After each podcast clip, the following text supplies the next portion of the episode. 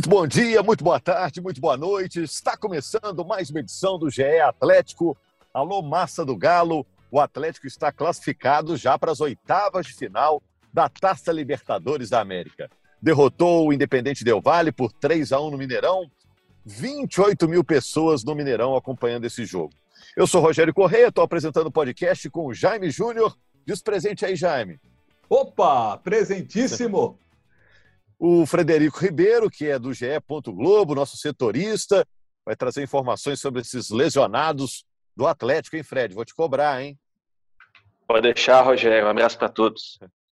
E a gente está também com a Carol Leandro, que é representante da torcida no nosso podcast. Quero saber se a Carol Leandro teve coragem de enfrentar aquele frio danado, essa friaca infernal que a gente está vivendo, para acompanhar esse Atlético Independente Del Vale. Hein, Carol? Tudo bem? Sim, tudo jóia, Rogério. Enfrentamos esse frio aí e a sua descrição é perfeita. Frio infernal, mas a massa aqueceu o Mineirão. E foi legal o jogo, né, Carol? Esse 3 a 1 né? Foi um. Olhando o placar, ah, parece que foi tranquilo, 3 a 1 mas no primeiro tempo o Del Valle deu muito trabalho para o Atlético, né? Deu, deu muito trabalho. Ganhou em duas situações assim, bem claras de gol. A vantagem do Galo foi ter gol logo no início. Isso acalmou o Galo. Isso deu o Galo a possibilidade de controlar mais a partida. E, e aí, quando a bola cai no pé do, do Hulk, cara a cara com o goleiro, não tem jeito, né? Fez a lá Romário, aquela tiradinha de bola do goleiro e deixou o Galo bem mais tranquilo. Podia ter matado o jogo também antes, mas o Galo soube administrar a partida e a gente a gente pegou um bom adversário. O Del Valle é um bom adversário. É isso, o time equatoriano tem qualidade, tem o Sornossa. Para quem não viu o jogo, o Atlético venceu por 3 a 1 O Hulk fez um gol com oito minutos, abrindo o placar. Depois foi fazer outro já no segundo tempo. Os dois gols com assistências do Alan, perfeitas, espetaculares. Depois o Vargas, não o do Atlético, mas o Del Valle, diminuiu e o Savinho, Jaime Júnior, o Savinho de 18 anos, o estagiário da massa, meteu a bola lá na gaveta, um belo gol do Savinho. O Jaime já elogia o Savinho há tanto tempo. É, agora vai ter que dar um jeito de narrar um gol do Savinho aí até ele ir embora, porque ele já está negociado com o Grupo City, ô Jaime. É.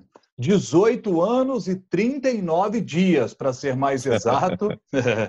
Primeiro jogo como profissional aos 16 anos, essa joia da base do Galo. Uma pena que está indo embora agora no meio do ano. Espero ter ainda tempo de narrar um gol ao vivo do Savinho, né? Mas a é, pressão é, tá o... grande aí nas redes sociais. Eu vou, gravar, eu vou gravar um gol do Savinho aí e meter nas redes sociais aí daqui a pouquinho para a galera poder acompanhar. Que a galera tá falando aí, pô, Jaime, você tem que narrar esse gol do Savinho. Achar comigo, pô, nós já... vamos fazer aí um, um bem bolado. O Jaime é o padrinho do Savinho. O Savinho é bom de bola. O Henrique Fernandes, nosso comentarista, que está sempre aqui no podcast, até estava falando ontem à noite que o Atlético tinha que fazer um esforço para segurar o menino, pelo menos até o fim do ano, já que o Grupo City, sei lá, não deve usar ele logo de cara. Segura ele mais até o fim do ano, que ele vai ser útil, segundo o Henrique. Imagino que você concorde também, né, Jaime? É claro, pô. Se você não concordar, quem que não vai concordar, né, é isso aí. Agora, o que você achou do jogo, Jaime? Achou que o Atlético teve uma superioridade grande no jogo ou ganhou apertado? Ô, ô, ô Rogério, é, esse time do Del Valle é, é, é, é bom, é, é, bom time, viu? A gente, no início da Libertadores, a gente falava né, que o Tolima era um time melhor do que o Del Valle. Eu estou chegando a esse final de fase de grupos da Libertadores gostando mais de ver o Del Valle jogar do que o Tolima. Acho que o Del Valle vai acabar passando, até porque ele precisa de uma vitória simples em casa e torcer para que o Atlético vença também uma vitória simples do Tolima para o Del Valle poder avançar. Eu aposto que esse Del Valle vai avançar, porque acho que o Galo ganha do Tolima aqui na próxima quarta-feira e, e o Del Valle jogando em casa contra o América, tem altitude, o América já eliminado e com chances remotas de chegar à Sul-Americana, acho que o Del Valle passa, viu?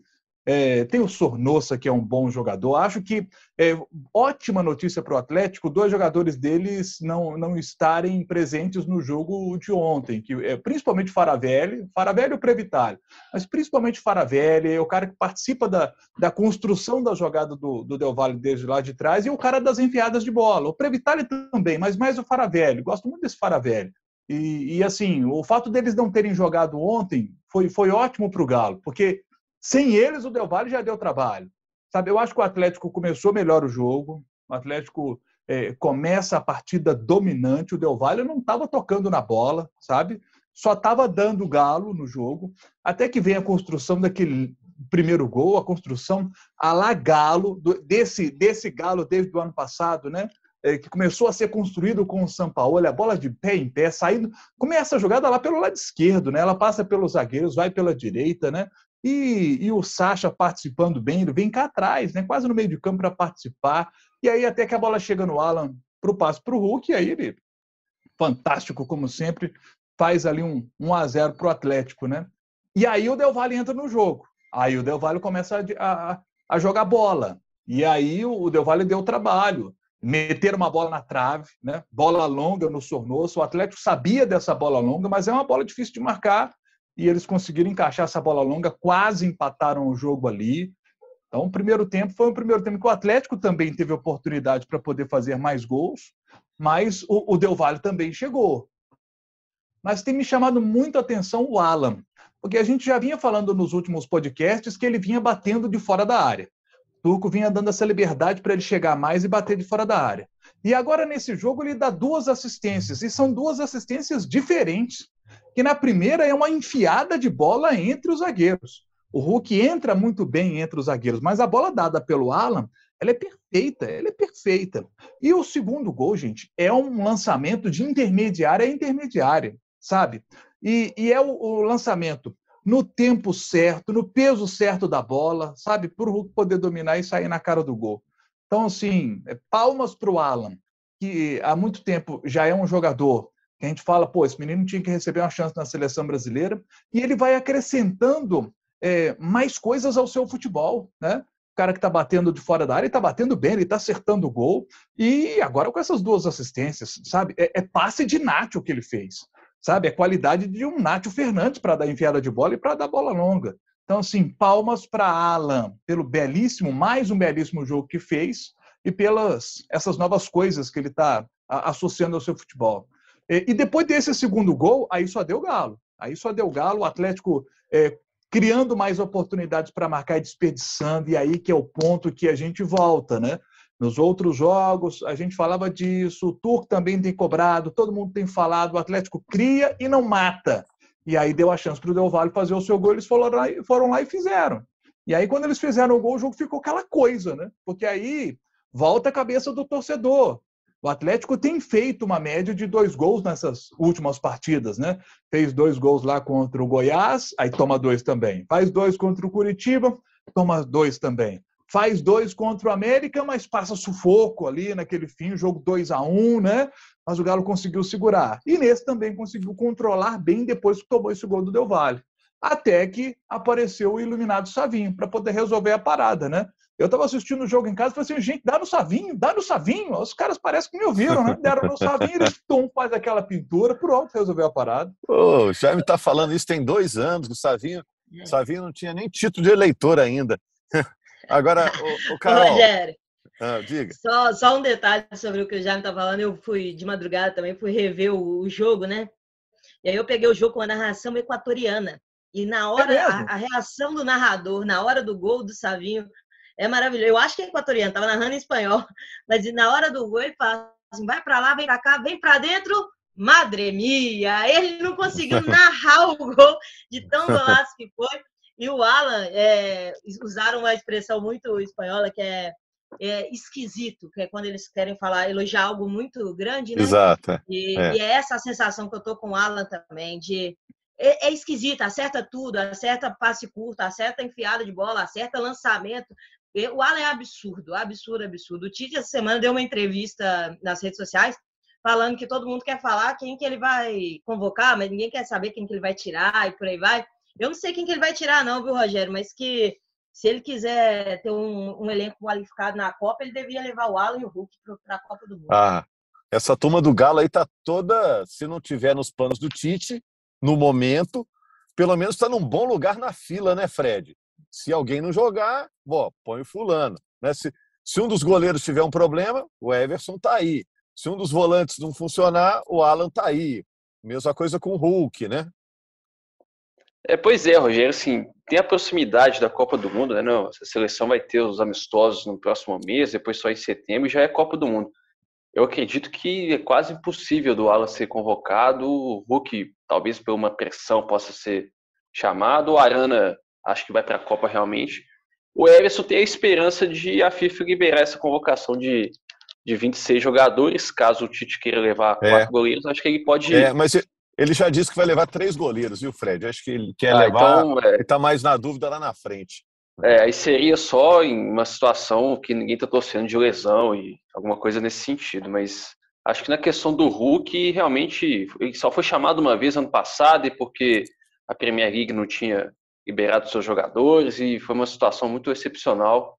Eu acredito que o, o Tite já tem um time fechadinho aí, por mais que os números do Hulk falam por si, mereceria essa nova Copa do Mundo no currículo, mas acredito que a preocupação desses jogadores no momento é, é o Atlético mesmo, manter esse pique aí do Galo já classificado nas oitavas Libertadores, tem Copa do Brasil nesse fim de semana. Acho que seleção vai ficar em segundo plano, pelo menos nesse momento. É, e me fala do Zaratio, é, foi surpresa ele não está disponível para esse jogo?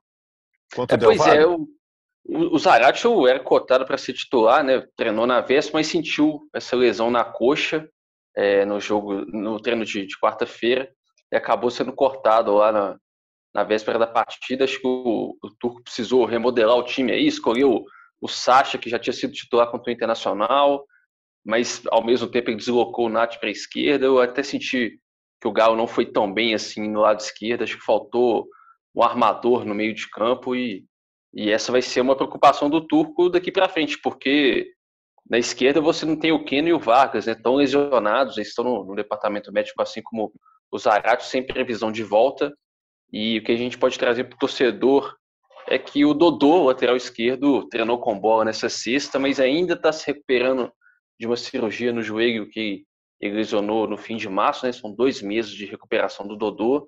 E no começo de junho o Arana vai para a seleção, né? A gente está falando de convocação, o Arana, eu, nos meus cálculos aqui, o Arana vai desfocar o Galo em três jogos brasileiros, Havaí, Palmeiras e Fluminense. E provavelmente o Turco Mohamed vai ter que escalar o Rubens, porque o Dodô não está preparado ainda fisicamente pelo longo período de inatividade. É preocupante não ter o Keno, agora o Zaratio. A sorte é que o jogo agora é um pouco mais tranquilo, né, Carol? Brasiliense. O Atlético já fez o dever de casa, fez os 3 a 0 Agora vai jogar em Cariacica, no Espírito Santo, contra o Brasiliense. Quase para homologar a vaga, né? Você vai lá no cartório para o cara bater um carimbo, né?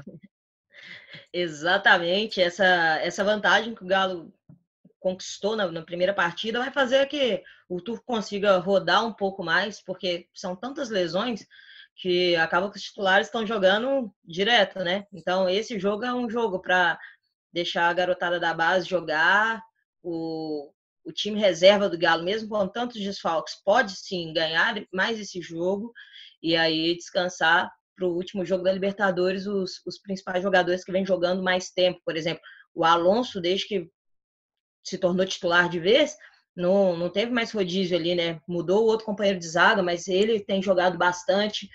Então, eu acho que o, que o Turco vai usar para isso e não acho que o Galo vai ter muito problema, não, viu, Rogério? Acho que é, domingo é só, é só ir lá buscar o carimbo na vaga e deixar a molecada jogar. Dá um showzinho lá para os mineiros que estão lá no Espírito Santo. Mas ele chegou a falar na coletiva, gente, se vai escalar titular ou reserva? Chegou. ele, ele indicou que, que vai realmente. Ele não falou que ah, vai ser totalmente reserva, mas ele indicou que esse jogo contra o Brasiliense ele, ele vai poupar os jogadores. A gente imagina que o Alonso, que a Carol falou, o Alan, o Jair, o Nath principalmente, né? Que acho que o Nath tem uma, uma grande sequência de jogos. Eu creio que o, o Mohamed vai mexer bem nessa escalação, vai colocar um time bem alternativo. Agora, o Jaime, falando do turco, então, já que puxamos esse assunto, o Atlético ficou quatro jogos sem vencer e começou um away aí em cima do turco. Acabou a pressão em cima dele ou essa pressão, na verdade, nunca existiu?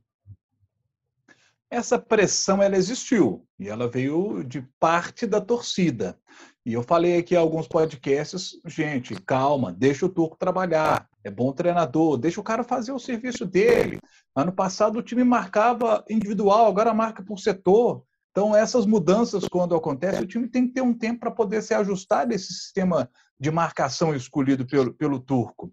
E, e, e do meio para frente, você teve uma queda do Zaratio, então muita gente critica, pô, Zaratio caiu de produção, né? com o Cuca jogava muito tal. Mas, pô, nas mãos dele, o, o Nacho cresceu muito de produção. Nacho tem, tem feito ótimas partidas.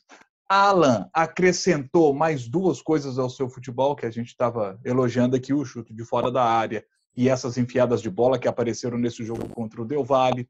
Então, a gente vê um Atlético que é, tem tudo para evoluir nas mãos do Mohamed. E tem um detalhe: é, quando o Atlético no ano passado era comandado pelo Cuca, ele tinha um elenco mais robusto para trabalhar. O do Mohamed é um elenco que enxugou mais. Porque o Atlético Isso, é. precisava é. negociar jogadores para poder fazer dinheiro, para poder acertar o caixa. Então, hoje, o, o Mohamed, para poder escalar o, o, time, contando com as ausências por lesão, para esse jogo contra o Del Valle, por exemplo, ele só tinha Savinho e, e Ademir para as pontas. Né? Ele não tinha o Vargas para poder jogar, por exemplo, na ausência do Keno. O Keno também está machucado. Você tem um Savarino que foi embora, você tem um Dylan que estava jogando bem que foi embora. Então, ele tem que usar alternativas. Né? Com a lesão do, do Zaratio nesse jogo, por exemplo, ele bota o Nacho pelo lado esquerdo né? e põe o Sacha para jogar mais por dentro. É, a gente sabe que o Nacho, ele está jogando ali atrás do 9, fazendo essa função para prifar uma bola para os pontas. Ele está fazendo essa função. E, e o, nesse jogo ele vai para o lado esquerdo. Né? É, o ideal seria manter o Nacho ali no setor dele, só que ele, ele precisou mexer no time. Então ele tinha que botar o Sacha, que é um jogador que está mais experimentado, né? Do que o Savinho, por exemplo. Né? Então o Savinho não era para jogar o peso da responsabilidade no Savinho. Eu acho que ele fez certo. Tem que botar o Sacha. E o Sacha participa muito bem do primeiro gol, né? Ele vai lá no meio de campo para participar da construção da jogada de contra-ataque, que termina na assistência do Alan e nos pés do Hulk.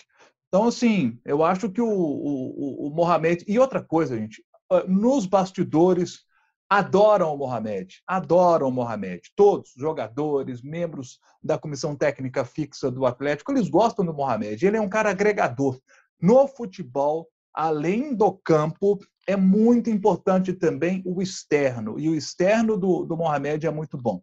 Ele sabe gerir bem a, a galera. Então, acho que esses aspectos têm de ser levados em consideração para a gente dizer que o trabalho do Turco é bom e está evoluindo. É, o Jaime gosta de dizer que ele sabe mexeu o doce, né? É. mexeu o doce do time. É, ô, gente, só para fechar, Carol e Fred, se tiverem mais um assunto, estou abrindo aqui o edital também para vocês lançarem uma, uma nova aí. Só uma última pergunta. É, o Hulk de 2022 é ainda melhor que o Hulk de 2021? Que o cara tá impossível, gente. Até aqui é, viu, Rogério? Até aqui ele conseguiu fazer meia temporada melhor do que tinha feito a primeira metade de temporada. Porque, na verdade, ano passado, o, bom do Hulk foi o segundo semestre. Né? No início do ano, teve vários problemas de adaptação, de posicionamento, não estava fazendo tantos gols. Esse ano, não. Esse ano, a gente, como já entrou no ritmo, né? Já tá, já tá bem. E eu acho que vai ter números melhores do que o do ano passado. O Hulk vem, vem sendo cada vez mais participativo e mais incrível, né, nesse time, nesse time do Galo. E um grande destaque do Hulk é o fato de já ter empatar, empatado com o Ju, eu acho, né, na artilharia do Galo pela Libertadores. Falta um. Falta um. Falta um. Então aí, coitado do Tolima, vai ser contra o Tolima então que vai que vai passar, que vai passar isso. E o recorde, né, Rogério? 18 jogos sem perder na Libertadores é um recorde, é um número muito expressivo e o Galo espero que ele mantenha isso aí até a final lá no Equador sair campeão. É, ainda está sem perder no Mineirão há quase um ano, né? Dia 30 de maio agora, né? Vai fazer aniversário de um ano da derrota para o Fortaleza, né? Fred, vamos fechar então? Alguma perspectiva para alguém voltar aí do DM? O que, que você sabe para dar uma notícia boa para a gente fechar para o torcedor atleticano? Rogério, só para fechar então da minha parte, o Mariano foi relacionado, atuou contra o Del Valle no segundo tempo. Acho que pode ser uma novidade dos próximos jogos. Até acredito que, que o Mohamed vai fazer esse revezamento contra o Brasiliense. Mas pegando aí o gancho da sua pergunta, o Hulk, ano passado, ele demorou quase 40 jogos para chegar nos 18 gols. Então, corroborando com a, com a fala da Carol aí, acho que está o segundo semestre do Hulk do ano passado esse primeiro semestre, pegando esse recorde de temporada europeia, é impressionante realmente, não dá para saber qual, qual metade ele foi melhor, os números são, são incríveis realmente. E o Savinho, a gente está falando de recorde, o Savinho se tornou o jogador mais jovem da história do Galo a marcar um gol em Libertadores com 18 anos e alguns dias aí superou o Alejandro, que fez o gol contra o Zamora, que iniciou essa sequência de 18 jogos invictos do Galo na Libertadores, que ah, é outro ah, recorde é. também. Então, é, tem, é. então tem isso ainda do Savinho aí. Ele, ele, é o, ele é o jogador mais novo do Atlético a fazer gol em Libertadores? Ah, aí, ó. É, exatamente. É, e é o jogador do Atlético mais elogiado pelo Jaime Júnior, vai entrar no Guinness. Né?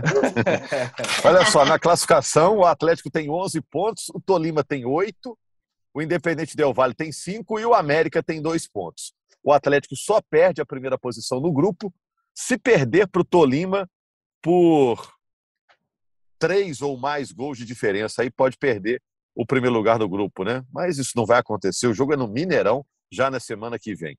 Bom, primeiro é o Brasiliense, né? Domingo, depois o Tolima no Mineirão. Ô, ô Rogério, o... e tomara que sem essa friaca toda aí, né? Porque o frio deu uma é. atrapalhada é... no público. 28 mil foi pouco, mas é pouco porque, pelo que a gente está acostumado com a torcida do Galo, né? Isso, é, isso era jogo para mais de 40 mil, mas naquele frio todo, eu entendo os 28 mil. Quarta-feira que vem, estando mais quentinho, dá mais de 50 fácil. É isso sim, exatamente. 28 mil na arquibancada e 4 graus no termômetro, né? dá fazendo uma relação aí, até que foi um bom público, na minha opinião. Valeu, vamos Mineiro fechar também, né, Carol? Temperatura, viu, Rogério? Tem Mineiro não, nem é. tem roupa para isso. Tem que ir lá na loja do clube comprar aquele agasalhão reforçado, cara. É, tem que ser. Aquela o... parca. é isso, gente. Beleza, muito obrigado, Carol, muito obrigado, Fred, Jaime.